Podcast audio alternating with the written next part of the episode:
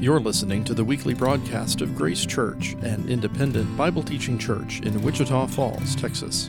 This week we're continuing our study of the characteristics of a committed follower of Jesus Christ. We're calling Transformed Through Trust. With this week's message, here's Connections Pastor Caleb Carmichael. Normally when I'm teaching in this setting, standing here, what I will do is I'll open with a personal story, and I'll try to make you laugh or, or connect with me in some way, or maybe I'll try to make you feel some emotion so that you're engaged with what we're about to talk about. This morning, I'm, I'm skipping all of that. I'm going to tell you right up front what I'm trying to do. This morning, we're talking about the Bible, and specifically, we're talking about how we're transformed through trust when it comes to reading Scripture. We're talking about how one of the marks of a committed or commissioned disciple is one who spends time regularly reading the Bible. And so up front, what I'm trying to do, my hope and my prayer that I've been praying for you specifically for, for several weeks now, my goal this morning is that you would walk out of those doors with a greater desire to read this book. That I'm going to do everything I can to try to convince you that this book is worth reading. And now listen, I, I'm not naive. I know that I'm not that persuasive. Um, I know that for some of you in this room, when I say the Bible, you think of something that's old and antiquated and boring. For some of you, you say, yeah, it's just too confusing. I don't understand it. And then I know for some of you sitting in this room right now, someone, someone dragged you here, or maybe you're coming back out of something because if you are honest, someone's hurt you with this book. That they've done things in the name of the Bible says so that hurt you deeply. You've experienced church hurt or Christian hurt, and someone's slapped a verse on something and said it to you in a moment of pain, and you've walked away saying, I want nothing to do with this book. And if that's you, I want you to say, I understand. I understand. And th- this is a place where you can feel safe and you can take your time to explore what it means to follow Jesus. That there's no pressure on you this morning to do anything that I'm about to say. But what I would hope is that maybe you might consider viewing Scripture in perhaps a different light than you have before. And for others of you, you're here and you're saying, yeah, I would like to read Scripture. It's something I'm interested in doing. It's something I want to do. But if, but if I'm honest, it's just, it's too hard to understand. I don't know where to start. It's it's kind of boring. It's really confusing. And, and maybe, you, you know, like you, you're like me and you've started like the read the Bible in a year plans before, and you get to like Leviticus, and it's the place where all Bible reading plans go to die, and you're just like, Eh, maybe next year. Or maybe if you're honest, you're like, yeah, reading the Bible sounds good, but, but at the end of the day, I, I've been chasing my kids around all day, and or I was busy at work, or, or life's just overwhelming, and I, and by the end of the day, I'm just done, and, and Netflix and TikTok are way more entertaining, and I would rather do that. And my hope for you this morning is that I might be able to inspire you with what Scripture can be. That I might be able to cast a vision of what Scripture has meant in my own life and in the lives of so many people that I know, that, that it might encourage you to, to give it another shot. And then yet for some of you, I know that I don't have to say a word. That I can just pray and say amen, and you're going to walk out of those doors and you're going to read your Bible faithfully every single morning or every single evening like you've done for twenty or thirty or forty years. That this morning is simply preaching to the choir. And if that's you, what I, I hope for you this morning is that you take some time to reflect, to think back about how God has spoken to you through His Word, about how He's changed your life through the words of this book, and that you might be encouraged to continue on that same path that you're on. And so here's my plan this morning. I'm going to spend the first half of our time together talking about why you might read Scripture. We're going to talk about why. Why would you pick this book up and read it? In the second half of my time, we're going to spend time talking about how you might consider reading Scripture. Because I'm aware that it's not that helpful if I sit up here and convince you to read it and then say, all right, go figure it out. So we're going to talk about why, and we're going to talk about how. So we're going to jump straight in. There's going to be several verses that we referenced this morning. Most of them will be on the screens behind me. But I would invite you, if you have your own copy of Scripture, to turn to Psalm chapter one. Psalm chapter one, and you can mark your place there, and we'll come back to it later. If you're following along in the Church Center app or the YouVersion Bible app, you're following along with our outline, these verses will be there for you as well. If you're here and you don't have your own copy of Scripture, there's some carts at the back of the room. Please take a Bible on your way out. It's our gift to you this morning. So as you're finding Psalm one to mark for later, we're going to jump straight in. Why would I read the Bible? One, because it's a source of truth. It claims to be a source, the source of truth. That Jesus actually says these words, Jesus in John chapter eight. He said, so Jesus said to the Jews who had believed him, if you abide in my word, you are truly my disciples. So abide is to, to remain, to stay with, to stay connected to. And Jesus is saying, if you're my disciple, you're abiding in my word. And you will know the truth, and the truth will set you free. And they answered him, we are the offspring of Abraham, and we've never been enslaved to anyone. How is it that you say you will become free? And Jesus answered them, truly, truly, I say to you, everyone who practices sin is a slave to sin. The slave does not remain in the house forever, the son remains forever. So if the son sets you free, you will be free indeed. A committed disciple is one who abides in Jesus' word, who, who reads these words of Scripture and remains there, who stays there, who turns back to these things over and over and over again. And Jesus says that these words are truth, and that this truth can set you free. And now truth is an ugly word in our world today, in this postmodern culture that we live in. It's, it's not a good thing to say that there's an absolute truth, right? Because there's your truth and then there's my truth, right? There's, there's her truth and his truth. Everyone has their own truth. And, and what I think is happening when people are saying that is what they're looking for and what they're longing for deeply is a source of freedom. That if I can find my truth, then I can be free because I've defined everything in my world around what, what I think is true, and then I'm finding freedom. But what Jesus offers is this paradox. He says real freedom, true freedom is found in knowing the truth. And I don't know about you, but, but so often the world that we live in feels upside down. It feels impossible to navigate, to understand. It feels impossible to, to sometimes know what the right thing to do is. It feels impossible to, to know how to make a wise decision. decision. And, and yet Scripture offers itself as this source of truth, of this foundation that we can build ourselves, build our lives upon. And then Jesus talks about how we, we if we're not living in this truth, we're not actually free. And in fact, we're slaves, and we're slaves to sin. And that sounds harsh at first, but, but I can think back on my own life and how many times I felt trapped, that I felt stuck or miserable or anxious or alone because of deci- decisions that I have made, because of regrets from the choices that I've made to define truth by my own terms, to define right and wrong by my own terms, and then I'm living in the consequences of that sin and I'm stuck there, I'm enslaved to it. And yet Jesus says I can find freedom, and it's found in his words. And so how, how is that true? How, how is it that truth can offer us freedom? How is it that this book can give us freedom? That Jesus, before he dies, answers this same question. And, and before he dies, right, right before, he's gathered his disciples around him. It's his last moments of his life. And in these moments, he's giving some instruction and some, some guidance and some encouragement, and he takes a moment to pray for his disciples. But he doesn't just pray for the disciples sitting there in the room. He prays for all of his disciples of all time, which means he's praying for me and he's praying for you. And in the middle of that prayer, he offers us this glimpse into what this means. He says, praying to his heavenly Father, sanctify them in the truth, that your word is truth. That Jesus is saying God's word is truth, and that by living in it, we can be sanctified. Now, that's a, that's a big church word that, that means set apart, to be changed, to be conformed into the image of Christ, that somehow by reading these words and leaning into the truth of them, that we can actually be changed from the inside out. And then it isn't by trying harder to be better, it's simply by abiding with Jesus and his word, that we're changed by filling our minds and our hearts with this truth, and that we can be changed through that, that it has the power to change us because it's unlike any other book. And so why would we read Scripture? Because it's supernatural. That this book isn't like any other book. That there are many books out there that can inspire us to change, that can motivate us to action, that can spark our imaginations, that can resonate with our souls. And Scripture can do all of that, but yet it can do so much more because it's supernatural. The author of Hebrews says this. He says, for the word of God is living and it's active.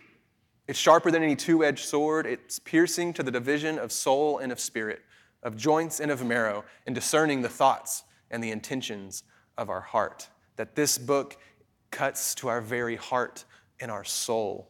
That the words of this book are somehow alive, that they are active, that they are doing something in me and something in you when we read them, even if we can't feel it, even if we can't see it, they are cutting to our very core. And I don't know about you, but that can be scary to me, because I know what's at my core sometimes, and it isn't always pretty. That I know all of my flaws and all of my failures and all of my insecurities and all of my doubts. And when something exposes all of those things, it can feel incredibly vulnerable. And so instead of leaning into that, I take a step back. But then I think about the husband that I want to be to my wife, Sam. And I think about the father that I, I want to be to my son, Grayson, and my daughter, Henley. I think about the friend that I want to be in this community. I think about the, the change I want to make in the world in the name of Jesus. And I think about that man, and I think about the man that I am, and I think there's no way I can do that on my own. I need supernatural help to get there. And that Scripture offers itself as a way that can cut to my very heart and soul, and it can reveal all the areas of my life where I'm still broken.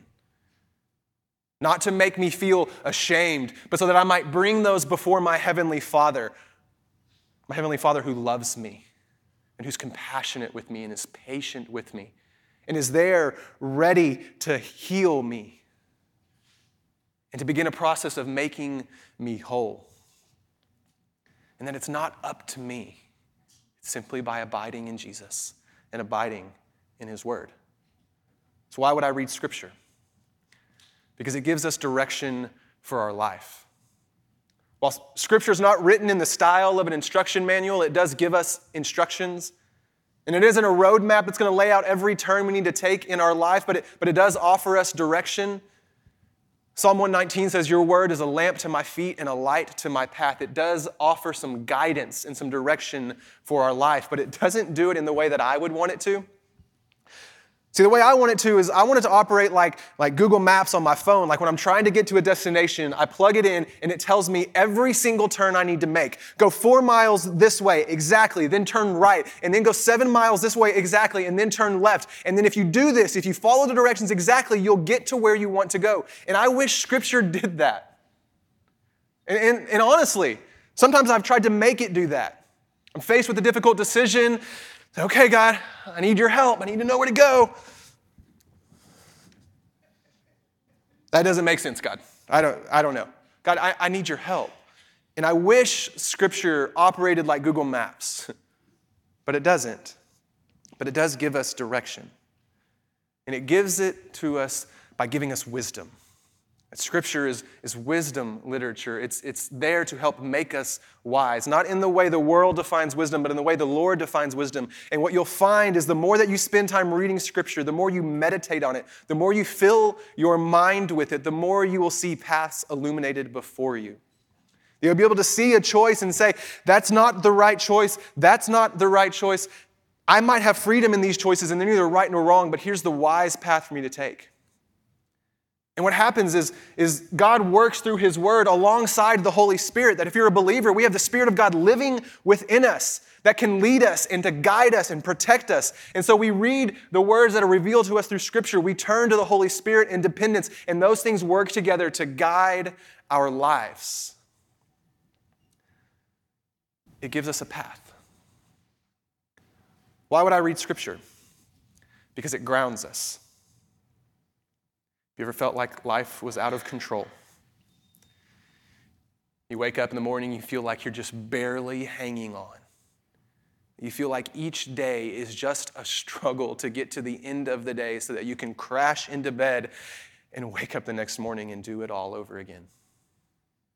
You ever feel like you're just carrying so many burdens? You have so much weight on your shoulders. You feel like you're juggling all the responsibilities of life, and that if you mess up just one time, something's going to fall and your life is going to come crashing down. The Scripture speaks into that. And it offers us itself as an anchor to hold you steady in the chaos of life. If you still have Psalm one marked in your copy of Scripture, I'd invite you to open there. It's one of my favorite passages in all of Scripture. Psalm chapter one, beginning in verse one. It says, "Blessed is the man who walks not in the counsel of the wicked, nor stands in the way of sinners, nor sits in the seat of scoffers. But his delight is in the law of the Lord, and on his law he meditates day and night." Now, when the author here is saying the law, he's referencing what we would call the original, uh, first, the first five books of the Old Testament. What we would call the Old Testament, the first five books, would, they would call the law. But for our purposes this morning, I want us to think Scripture, to all of Scripture. Blessed is the man who walks not in the counsel of the wicked, but instead his delight is in Scripture. His delight is in Scripture. On his Scriptures he meditates day and night. And somehow the person who does these things is blessed. When you delight and you meditate on Scripture, when you delight and meditate on the law, that you will be blessed. But how? Verse three says, he's like a tree planted by streams of water that yield its fruit in its season, and its leaf does not wither, and in all that he does, he prospers. This person is blessed because they're like a tree, and that might not seem like a huge blessing at first. Congratulations, go be a tree. But what you realize is if you've, if you've meditated on Scripture and you've soaked this in and you've seen the connections from the beginning to the end, you realize that this language is Garden of Eden imagery. And when the author is writing these words, he's, he's calling back to the original Garden of Eden, and he's calling forward to this new heavens and this new earth where there will be no more pain and suffering. And he's channeling both of these ideas here into this idea of that we can be like trees. And in the garden, it was this place where God created, and it was good. It was this place where heaven and earth would meet. And in the middle of this garden, there's a tree, the tree of life. It's where life is found. Abundant, meaningful, purposeful life. And near this tree, this is in this Garden of Eden is where God's presence is. It's where he walks with man, heaven and earth together. And there's a tree, and there's a river flowing out from this garden that's watering the entire earth. It's the source of life for all the earth. And with that imagery in mind, it says when we, when we meditate on Scripture, when we delight in the Lord, we can be like a tree. But not just any trees. Trees that are planted by water. Trees that are sustained. Trees that have access to the source of life at their fingertips. Trees that don't need to worry about stress or drought. Trees that don't have to worry about being good enough or trying hard enough or working hard enough simply because simply by being a tree that is connected to the source of life, they will produce fruit. And it's in its season. It isn't all the time. It's at the right time. But the tree doesn't have to worry about that either. That Scripture grounds us. It anchors us. And yet the author says he delights in the law. And I don't know about you, but I don't, I don't delight in, in law books. I don't, I don't go home and open up um, the, the county's rule book for what it means to live as a citizen in Wichita Falls. I don't open up the state legislator and, and, and delight and meditate on law. I, I don't go home and find rule books and just find joy in them. And yet the author of this says he can do that with Scripture. He says, I delight in the Lord. I delight in the law of the Lord. I, I meditate on it. I fill my mind with it. And so what's different about this book that someone can find joy in it? What's different about this book than a rule book that someone can d- actually take joy and find delight in reading it? See, so far we've seen that Scripture offers itself as truth and that truth can set you free. We've seen that that truth can also change you because that truth is supernatural. We've learned how it can give us direction for our life and how it can ground us and anchor us when it feels out of control. And all of those things are true. And we could come up with ten more things or twenty more things that Scripture does for us. But if you don't hear anything else I say this morning, or if you've tuned me out, I want you to lean in right here and listen to this thing. Don't miss this. Why do we read Scripture? Because it connects us to someone. What's different about this book than a rule book is this book connects us to someone. It connects us to our Heavenly Father, and it connects us to Jesus. And why does that matter? Because the more you know a person, the more or less you can trust them. That the more you know a person, the more or less you can trust them. And here's what I mean by that. My wife, Sam, is the most loyal person that I know. The most loyal person that I know. And if you're in her circle, if you're one of her, her people, she will always be there for you. She will show up every single time. It's just how she is. She's the most loyal person I know, sometimes even to a fault. That I've seen people take advantage of her friendship. I've seen people take advantage of her time. I've seen people take advantage of her love and her attention, and she will stay loyal and true to them when I long would have written them off. And because I know that about my wife, because I know that's her heart, because I know that's her character, I can trust her deeply. So even when I mess up, even when I'm embarrassed, even when I fail, that's something, even when I'm the most vulnerable I'm at in my life, I know her character and I know her heart, and I've seen her loyalty on display over and over and over again, so I can turn to her and trust her. But I didn't always know that about her. That's always been true about her, but I didn't always know that about her. So when we were dating and even early in marriage, right, I'd get jealous when other guys would talk to her, or, or I would withhold things about myself because I thought if I if I reveal this to her and this ugly side of me, this side of me that I'm ashamed about and that I'm embarrassed about, if, if I let her see that, she won't want to be with me anymore. And so I was guarded. But the longer that we've been together and the more that I get to know her, the more that I see that loyalty on display, the more I can trust her. The more that I can be vulnerable with her. And the opposite's also true. I've had friends who aren't loyal, and maybe you've been there too. Maybe it's something simple like they're flaky and they just don't keep their commitments, or, or they just say yes to something and they don't follow through, or maybe it's something a little more serious. Maybe it's you've trusted a friend with something really tender, really vulnerable, and they've betrayed your trust. Maybe you've, you've trusted someone with your life, you've given to them over and over again, and yet they turn on you. They stab you in the back. I've had friends like that, and I'm sure you have too. It doesn't mean we can't love those people. It doesn't even mean we might not be friends with them anymore, but what it does mean is we can't trust them because they've revealed their character.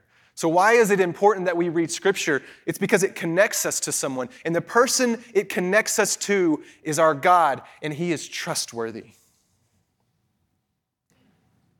One of my favorite verses in all of Scripture is found in Exodus chapter thirty-four.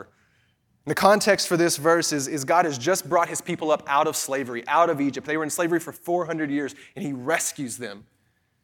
And He brings them out miraculously, and then He sets before them, He says, I-, I want you to be my people, and I want to use you to be a blessing to the entire world. But because I know that you've been stuck in slavery, you have no idea what it means to live in freedom. So I'm going to give you some guidelines. I'm going to give you some instruction so that you can find life. But He doesn't start there. Because He knows that, that if we want, are going to trust somebody, we have to see that they're trustworthy. And so what God does is, is as Moses is up on this high place meeting with the Lord, He reveals His character to Moses. He says, this is who I am, and because of this you can trust me. He says this to Moses.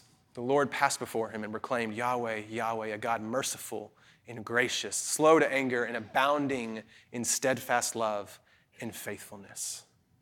These are the very first words that God uses to describe Himself. The very first word that God uses to describe Himself is merciful. The Hebrew word rahum, it can also be translated compassionate. And if you're here and you've been hurt by church, or you've been hurt by Christians, or even you feel like you've been hurt by God, and you think of God as this angry, who's just ready there to, to, to punish you for all the things you've done wrong, God says, no. The first thing you need to know about me is that I'm compassionate. That I love you, that I'm overflowing in this steadfast love, this love that doesn't change with the seasons. No, it's there, and it will always be there. And I am faithful to you, my people, because I love you, and it's who I am. And so we can trust our Heavenly Father. And so we turn to Scripture. It isn't to check something off of a list, or it isn't to make God happy with us. It's so that we can learn about who our God is and His character so that we might trust Him more. And for some of you in this room, you're, you're, on, you're just a curious disciple. You're, you're someone who hasn't committed to Jesus yet. You're just like, I'm just checking this thing out. I'm not sure what it means to follow Jesus. I, I don't trust God. And I would say, we're so glad you're here. And that part of the Christian journey at some point is, is you're, you're experiencing what it means to follow Jesus. You're learning about what it means to follow Jesus. You're, you're checking this thing out. At some point, you're faced with a decision. Are you going to trust yourself or are you going to trust the Lord? And that question is placed before you. And if you're here and you've never placed your trust in Jesus, I would invite you to do that right where you're sitting right now. That the fundamental story of humanity is that we are broken and we are flawed, and because we think we know what's best. We think we can find wisdom and truth on our own, and so we abandon God, but He's a compassionate God who loves us and wants to restore us to fellowship. But the only way that we can do that is through trust in Jesus. It's not on our own works. It's not on our own effort. So if you're here and you've never placed your trust in Jesus, I would invite you and encourage you to do it right where you're sitting. That you don't have to say a magic prayer. There aren't any magic words. You don't have to clean your life up first or know all of the answers or have all the right behavior. It's simply trusting Jesus. And the more time that I've spent reading these words, the more I know my God and the more I can trust Him. There are still moments that happen in my life every day, every week, every year where I'm like, God, I don't know what you're doing. I don't see it. I don't know where this is going. I don't know why you're working this way. This is not what I would choose for myself. But the more that I know the character of my God, the more that I can say, I will trust you anyway. So why study Scripture? Because it connects us to our God. And so if I've done anything this morning to convince you, anything this morning to have you reconsider that maybe this book is worth reading. Maybe it's worth picking up and seeing who this God is. I want to spend the rest of our time talking about how we do that.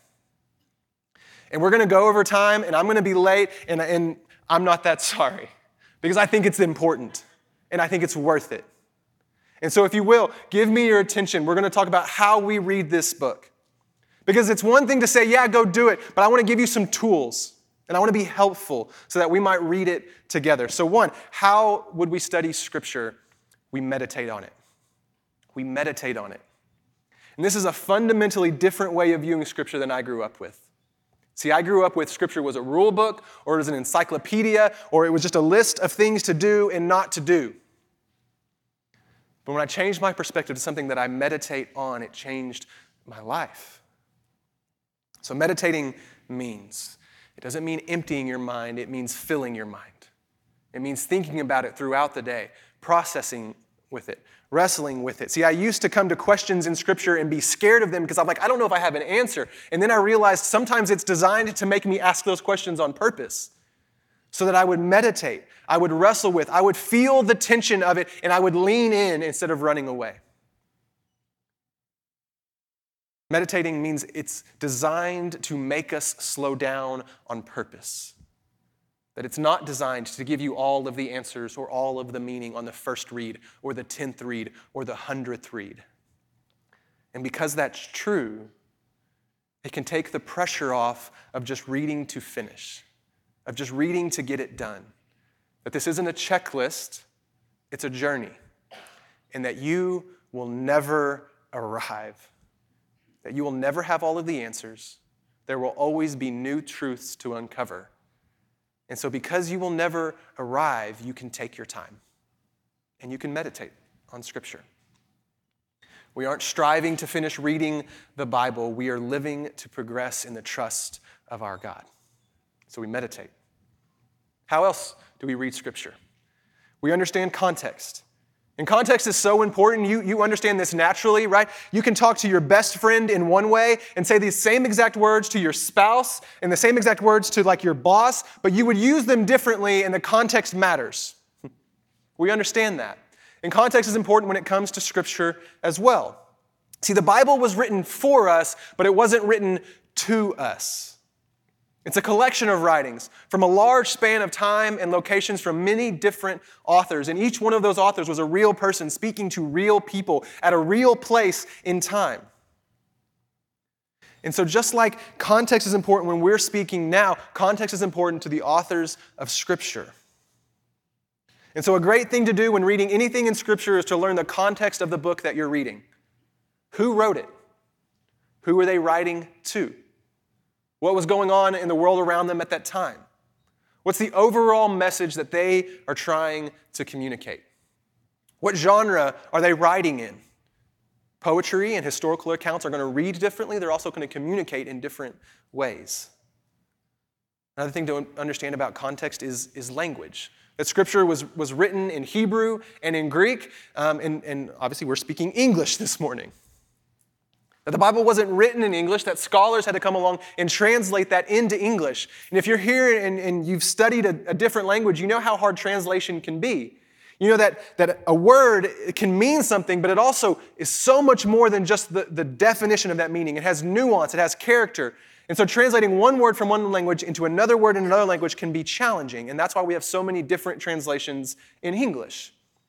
And so I'm going to put a chart up on the screen that I hope is helpful to you and it understands when it comes to which English translation you might pick when you're reading Scripture. On one side, on the left, is, is what we would have word-for-word translations. And this is pretty simple to understand. You take the Hebrew word or the Greek word, and you translate it word for word. This Hebrew word is best matched by this English word. We're going to put that word down, and then we're going to put that word down. We're going to translate word for word. The benefits of that is you really get the nuance of the original language. You get the nuance of each word, meaning it's very specific to what the original author was trying to say in a word-for-word idea. We teach from one of these. The E S V is the Bible that we teach from from up here most of the time. The New King James is, is also a great choice. Those are both word-for-word translations. The problem that you may be aware of if you've ever tried to read one of them is they can feel a little clunky in English, right? It, because what happens is you're not just translating words, you're translating grammar and you're translating syntax. And so when you translate a different language, it can just feel a little clunky, a little less natural to read. If you move on the other side of that spectrum, you have what's called thought for thought, where instead of taking word for word for word, they take maybe sentence by sentence or paragraph by paragraph, thought for thought, and they translate that into readable, easy to understand English. And what's great about that is it's easier to read. It's easier to engage. It's easier to understand what is being said. There's pros and cons to both sides of those things, um, but what I would encourage you as, you as you're picking a translation, don't think of it as there's the best translation. Read from multiple. What I love to do is if I'm studying a passage, I'm really trying to understand it, I'll read a word for word, something like the E S V, the N A S B, the New King James. If I'm reading a big passage of Scripture or if I'm, I'm just reading um, just to, to go through and I'm not really studying, I'll read a thought for thought, something like the N I V or the N L T. And then what you can do is you can actually compare them. If you're like, I don't know what this is saying, try a different translation and see how they can compare, can help you to understand. Un- understanding context is important when it comes to reading Scripture. A few more things, and then we're done. But I don't want to send you out without some practical tools, some things that you can have in your hands to walk away with. And so how do we read Scripture? We use tools. So if you're following along in the YouVersion app, there's a link that will take you to a P D F that has all of these things I'm about to talk about listed. If you have your bulletin, there's, um, there's a, a, a U R L that you can type in, a Q R code that you can scan. It will also take you to the P D F of all of these things. Okay, so if you're like, I have to scribble all these down, you have them with you. You don't have to write fast, but I want to put some tools in your hand. The first one up here is, is simply apps. The YouVersion Bible app, many of you are using it already this morning, or things like the Bible Project app. They are great resources where you can have Scripture in your hand at all times. There's Bible reading plans that will guide you through what it means to read Scripture. All of these things are available. They're all free. There's some great apps for you to use. Another great tool is, is a study Bible. So instead of just a normal Bible, it's, it's a Bible that has footnotes at the bottom where scholars have come in and given you maybe some brief explanation of some confusing passages. At the beginning of each book, they also give you that context we were talking about, who wrote it, when they wrote it, why they were writing. A study Bible is a great resource to have at your disposal. Another thing that I love and recommend to people all the time are Bible Project videos. So you can find those on YouTube or bible project dot com. They have videos for every single book in the Bible that will give you that big overarching message. If you're a visual learner, they are a great tool to, to see Scripture kind of come alive on the screen before you. Highly recommend anything the Bible Project does. Another great resource are commentaries. Uh, commentary is, think like study Bible, but on steroids. So instead of just a few notes, it's like entire books written about one specific book of the Bible. They can be expensive, but there are some great free resources out there. In the resources in your hand, there's one called Constable's Notes. It's a free online resource. You can access it anywhere you get the internet. It's a great commentary to walk through every single book of the Bible with a ton of information about what it's actually saying. Another resource is Blue Letter Bible. If you're interested in the, in the languages that we've talked about, Blue Letter Bible will give you information on the Greek and the Hebrew. You can see the original words. You can learn all about those things at that website. Again, it's free, free to use for you. And then finally, if you really want to take a deep dive, uh, you really want to go far in this, um, there's seminary-level courses, and seminary is, is where pastors go to learn to be trained and equipped and to study Scripture. So it's like master's-level, doctorate-level training. And the, the beautiful thing about the age we live in and the internet is you can find these things for free. So D T S, Dallas Theological Seminary, has free courses you can take. Bible Project Classroom also has free courses that you can take. And all of these things will equip you to read Scripture better, to understand it more. So the last thing I want to leave you with before we close is this. How would we read Scripture? We would read it with other believers. That Scripture was meant to be read in community. That our discipleship to Jesus wasn't meant to be in isolation. We were meant to do it with other people, and that includes reading Scripture. Now, see, I grew up being taught to do a quiet time in the morning, and if you're not a church kid, like what that means is like you would wake up early, and you'd spend five or ten minutes reading the Bible, five or ten minutes praying, and then you'd go about your day. And, and I'm not here to hate on the quiet time. I still have a quiet time every morning. I love my quiet time. But so much of my understanding, so much of the richness of Scripture, so much of the depth of understanding of Scripture comes when I read it with other people. When I can ask questions, when I can process out loud, when I can think through, when, when I feel attention and we can wrestle with it together. Because following Jesus, we do together. And so with all of these things in mind, with all these tools in mind, I want to try to bring it back together with something that you and I can do together as we learn to read Scripture more.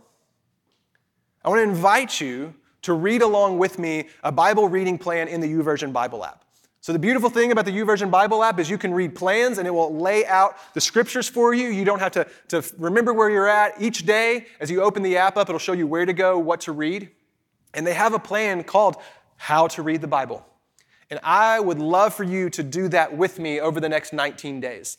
So in that Q R code you have in your bulletin, or if you're following along in the YouVersion Bible app, there's a link where we can do this together. And so each day it'll prompt us what to read, and there's a place where we can comment together. I would love to read Scripture with you over the next several weeks because our discipleship to Jesus is meant to be lived out together. You've been listening to the weekly broadcast of Grace Church, an independent Bible teaching church in Wichita Falls, Texas. You can join us for worship Sunday mornings at our campus on Stone Lake Drive in Wichita Falls. Stream services live online at grace church dot com or subscribe to our podcast, published on Apple, Google, and Spotify. From all of us at Grace Church, thanks for listening. We'll see you next time.